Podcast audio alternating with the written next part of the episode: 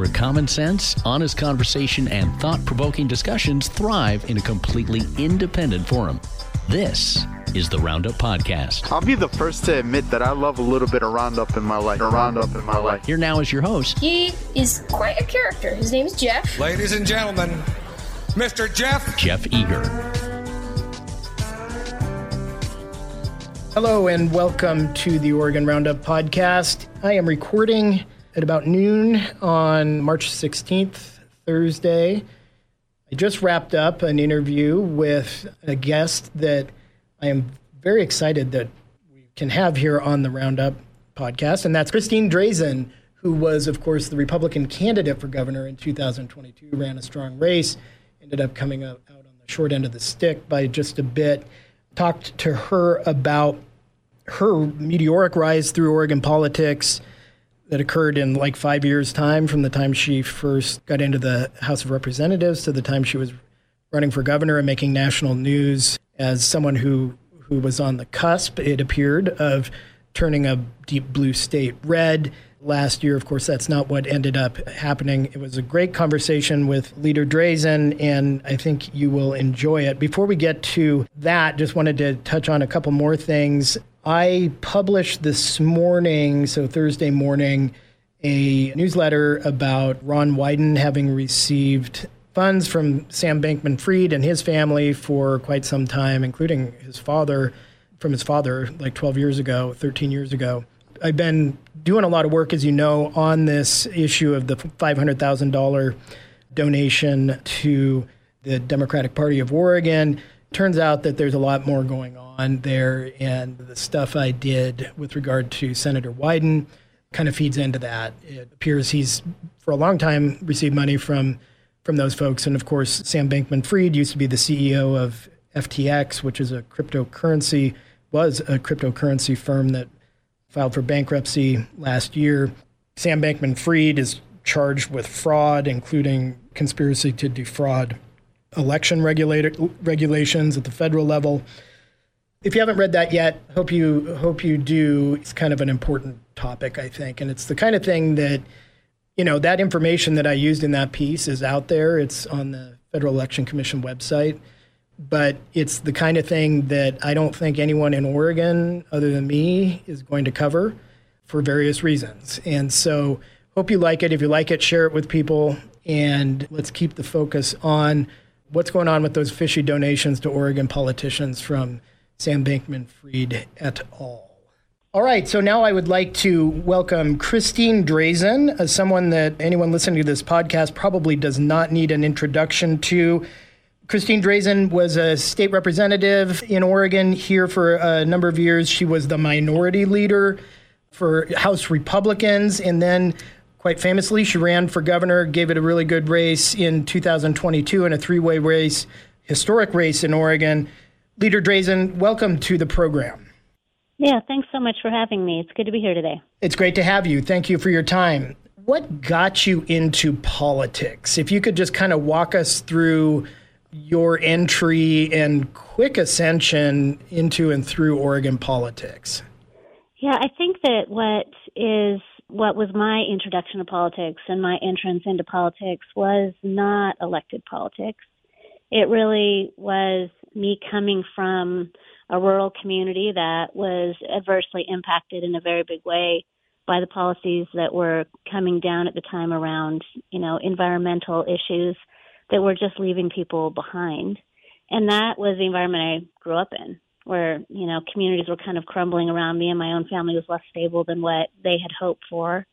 And they made this connection for me between what was going on locally and personally and the people that were elected to serve, but in fact were just making things worse. And so that kind of background, you know, that kind of life is what led me to want to see for myself whether or not the way my family looked at it was accurate. My family thought all politicians were rotten.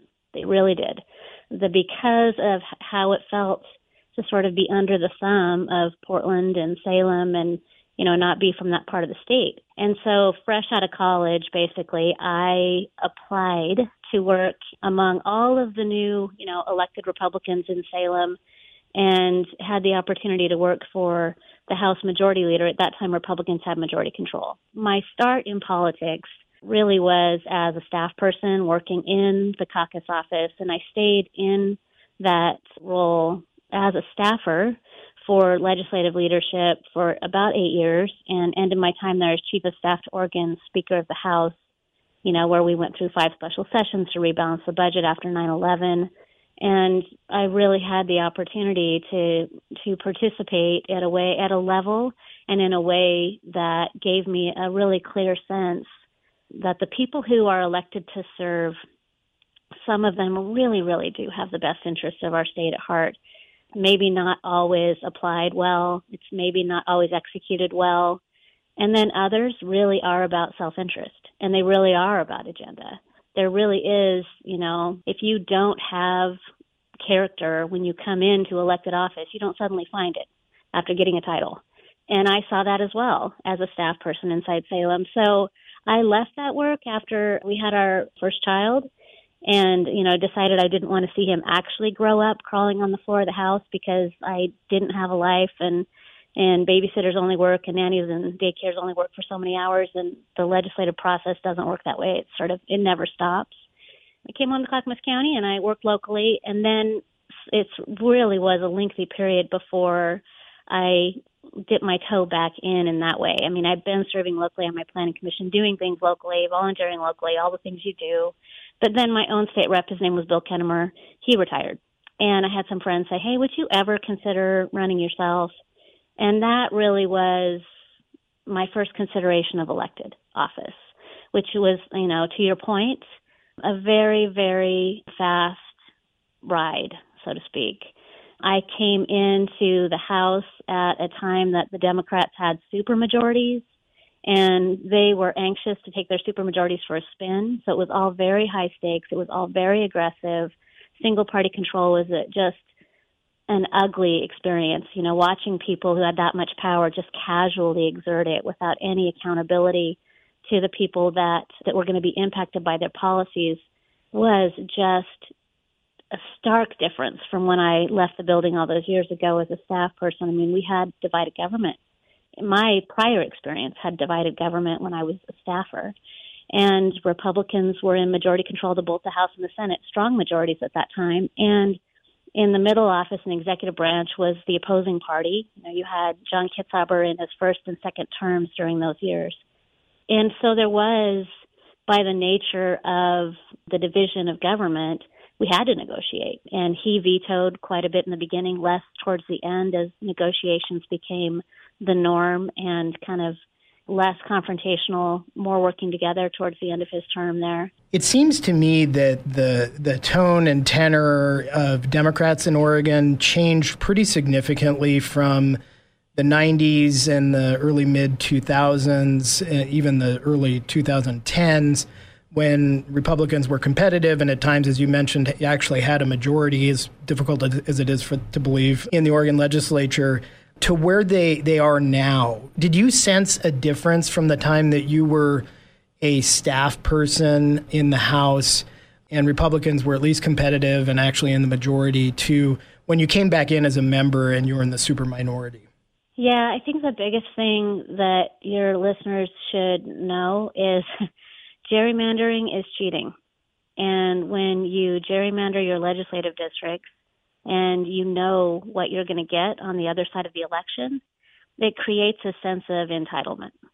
And that sense of we deserve to get our way and your perspective is not valid here just permeated the leadership level conversations that I was a part of in that time. And the opportunity to compromise was not acceptable. It, was it wasn't even appropriate in their thinking. They really went in and said our majorities are big enough. You have no right to propose any amendments that we should ever consider.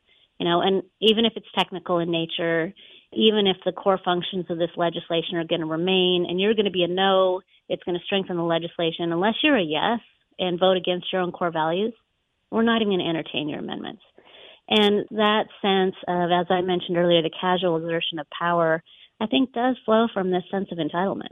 And you definitely picked that up. And I think it's that kind of mentality is what made Kate Brown, even though she's not in the legislature, but kind of the figurehead for Democrats here for a long time, made her the least popular governor in the country, among other issues, and obviously brought in a raft of bad statewide policies. Well, let's fast forward a little bit, Leader Drazan, to your race for governor, to the really juicy stuff.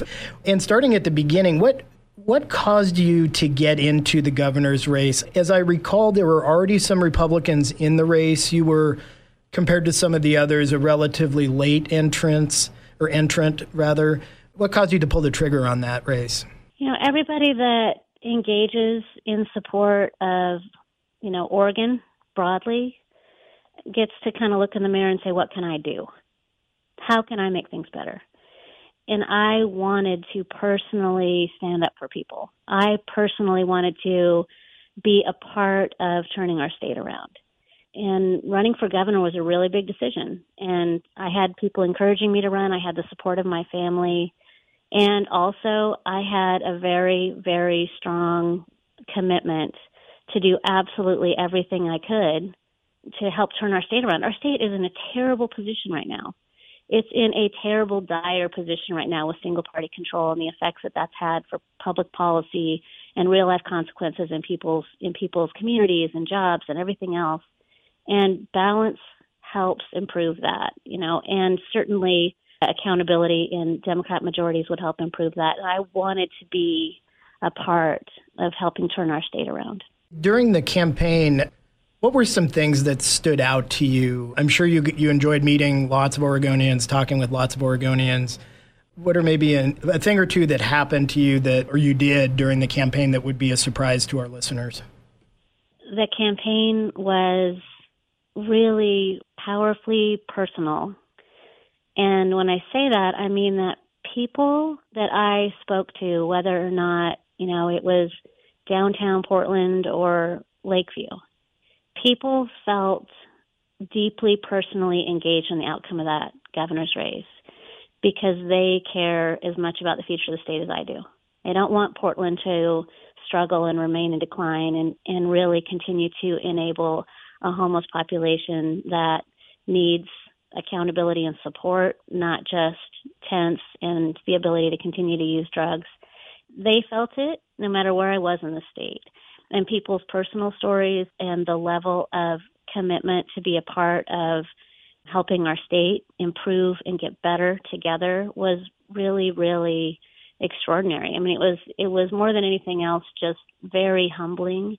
Every single day woke up grateful that I had the opportunity to get out again and have conversations with fellow Oregonians about the future of our state and what do we what do we want for our future.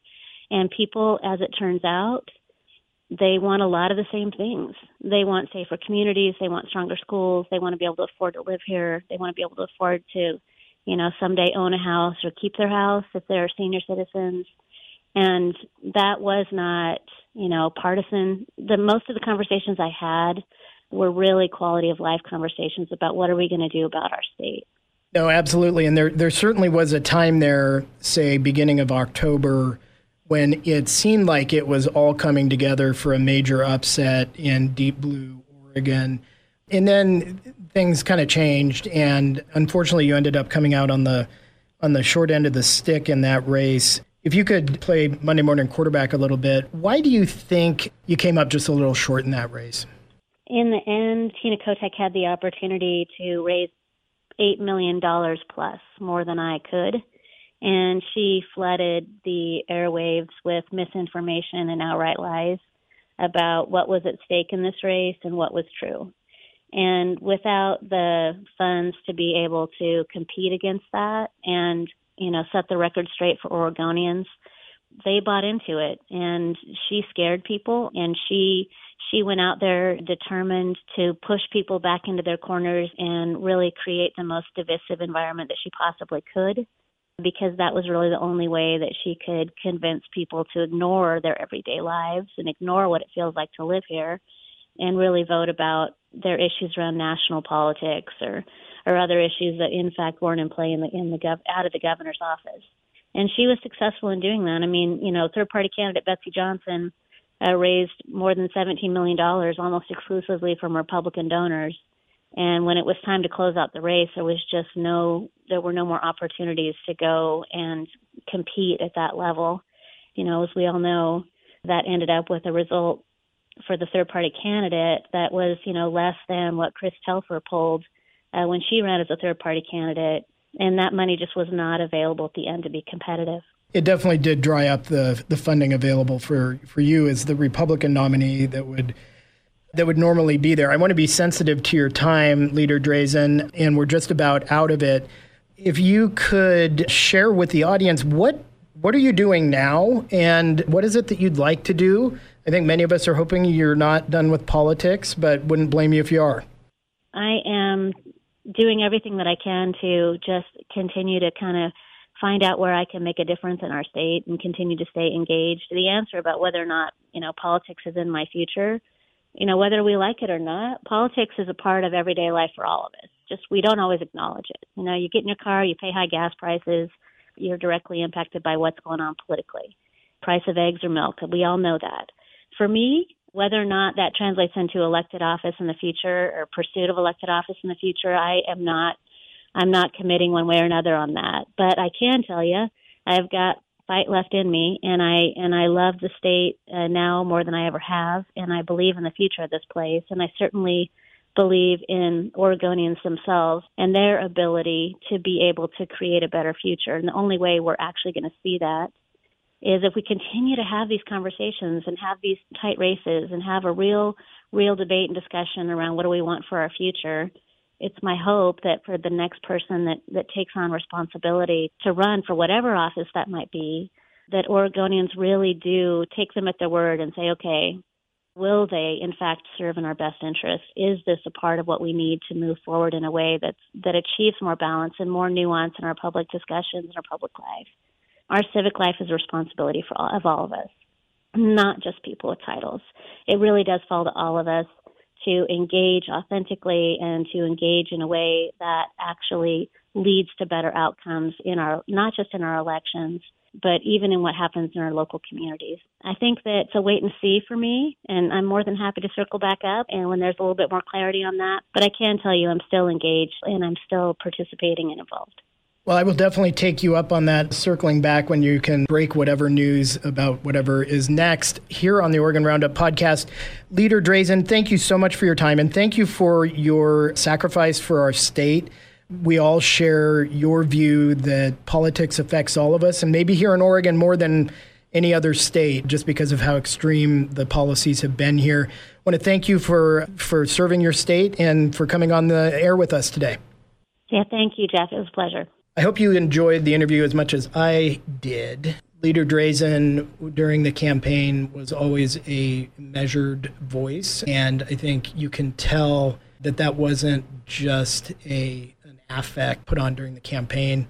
In many ways, I think the appropriate affect, the appropriate approach, or a good a good personality fit for the race, in which her job and the Republicans' job overall was to try to convince Oregonians to set aside their national partisan views and to focus on the issues that are affecting Oregon, like homelessness, like crime, taxation, really bad schools, and all that other stuff that really doesn't have a partisan aspect to it. And unfortunately, Leader Drazan came up came up short, of course. And now Tina Kotek's governor, and it sure looks like we are just back doing Kate Brown 2.0 at this point. She's one of her big initiatives is to spend some ungodly amount of money. I think it's $200 million or something on housing and for the homeless. We've tried that. We've tried throwing money at housing. We've tried throwing money at, at homelessness. We are where we are with it, which is an unsatisfactory outcome. There's polling out now about Kotek's approval rating. She's actually less popular now at this stage in her governorship than Kate Brown was at this stage in Kate Brown's governorship. 43% of Oregonians have a negative view of Tina Kotek.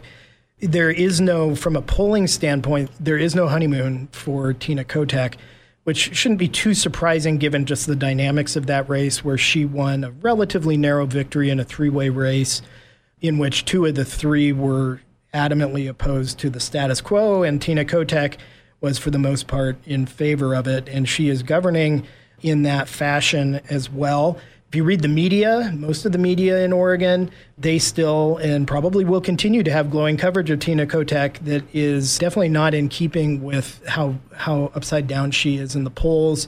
The number of scandals that are already affecting her administration from the OLCC bottle thing to this Democrat Party of Oregon donation I keep mentioning.